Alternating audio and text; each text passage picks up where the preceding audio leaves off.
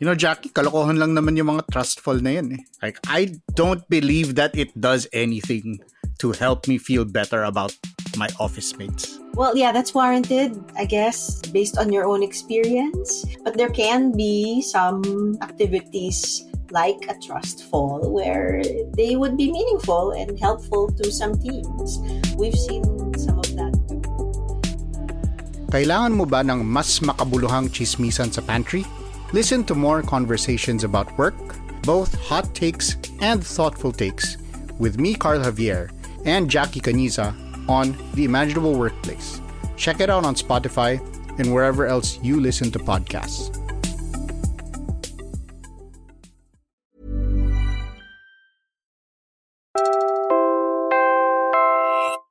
You're listening to Puma Podcast. Ako si Bella Perez Rubio, Puma Podcast, and in this episode of Teka Teka, we revisit a conversation I had with a journalist on her award winning work covering the drug war. Seven years after President Rodrigo Duterte declared open season on suspected drug users and pushers, she still feels the toll of documenting their deaths. I've been documenting the crime scenes, the funerals, the wakes. There's a lot of grief there.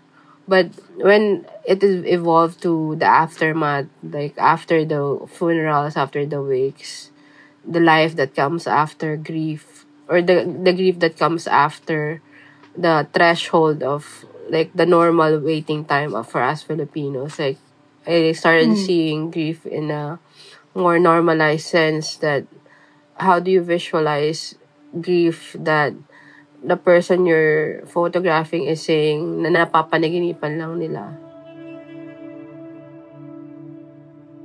Two Filipinas were among the 24 regional winners of the prestigious World Press Photo Contest this year. The contest jury praised one Filipina in particular for her work covering the drug war from a quote, slow, subtle, underreported perspective. The jurors went on to say that she, quote, successfully highlights the consequences of the country's last regime and demonstrates how the social fabric of the Philippines is forever altered, unquote. My name is Kimberly De La Cruz. I'm 32 years old. I'm a freelance photographer and journalist based in the Philippines.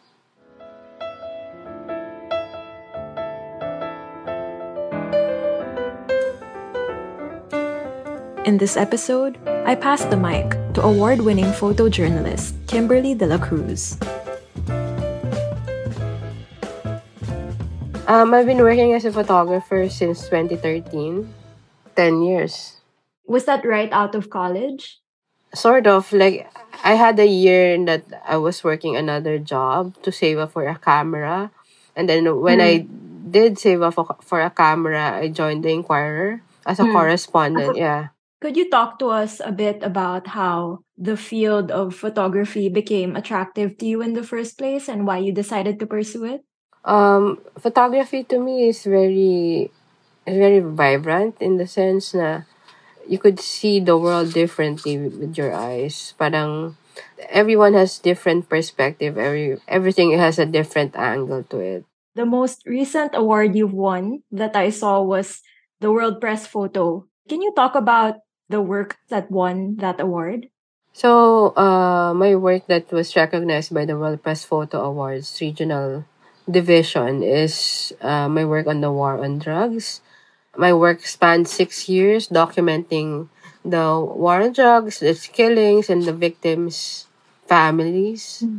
It started for me by just being curious and nakisabay lang ako sa mga tao nagko-cover ng night shift because I was mm-hmm. curious and I got a research gig during that Yeah. time. This is around July 2016. Tuwing may free time ako, pumupunta ako sa night shift. There's a corpse in every other photo of Kimberly's Death of a Nation collection. The rest capture the people the drug war victims left behind, bent over caskets and crying, or held back by the police as they try to reach their loved ones who lie cold on pavement. The photos are mostly dark, taken under the cover of night or at dawn.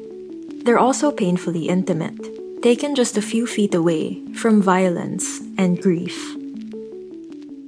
Do you feel that it takes a toll on you or that it takes a lot out of you to cover the drug war for six years? Of course, it's a it's a hard topic to cover. It's a excruciating topic to cover. It's emotionally heavy. Um, coming after documenting families of the war and drugs repeatedly, parang ibang focus yung kailangan nun eh, ibang attention, ibang um, sensibility siya.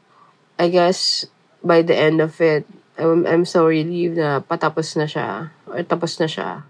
How do you think you were able to do it for six years? To be honest, I don't I don't understand how I was able to do it for six years. Maybe I did, I did it on and off kasi. So parang hindi naman siya diretsong six years. I took my breaks then. Pero Yeah. within six years, I think it's mostly because I felt that there's something missing with the coverage that I'm seeing. And that I Yeah. could do something and that I could contribute. More on the drug war and the rest of Kimberly's work after a quick break.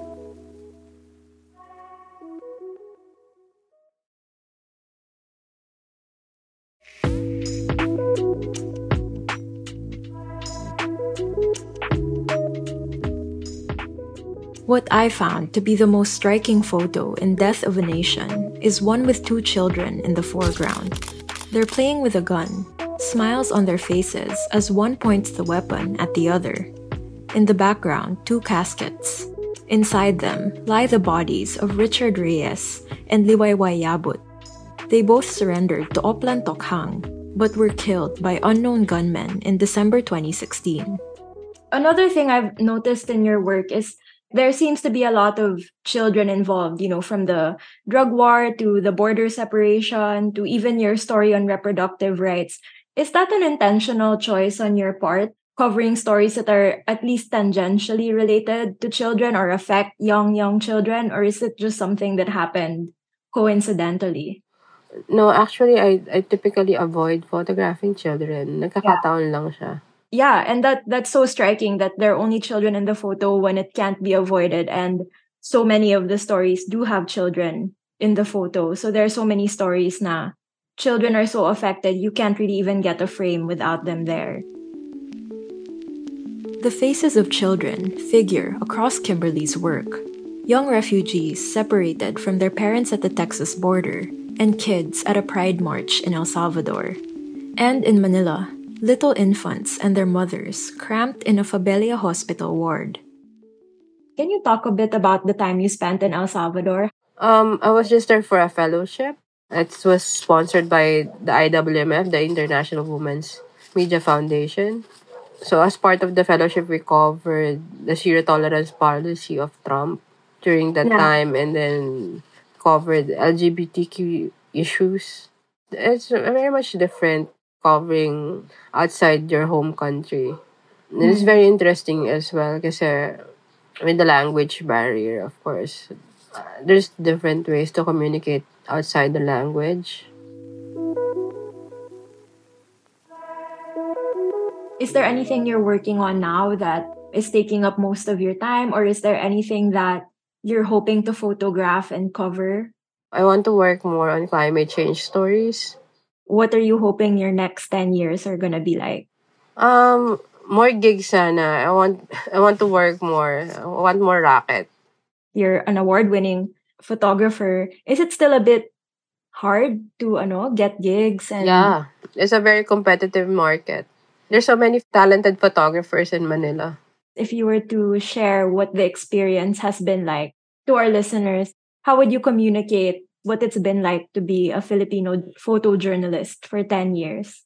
It's been excruciating. It's been painful. It's been rewarding so far. Mm-hmm.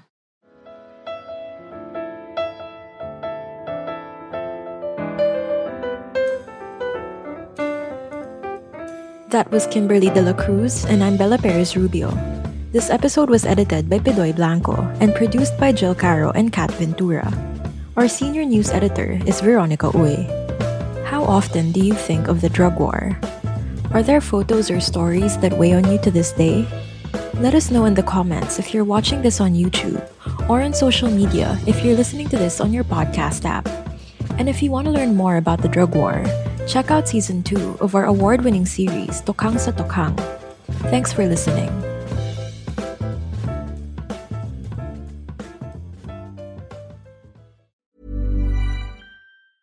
Planning for your next trip? Elevate your travel style with Quince. Quince has all the jet setting essentials you'll want for your next getaway, like European linen, premium luggage options, buttery soft Italian leather bags, and so much more. And it's all priced at 50 to 80% less than similar brands. Plus, Quince only works with factories that use safe and ethical manufacturing practices. Pack your bags with high-quality essentials you'll be wearing for vacations to come with Quince. Go to quince.com slash trip for free shipping and 365-day returns.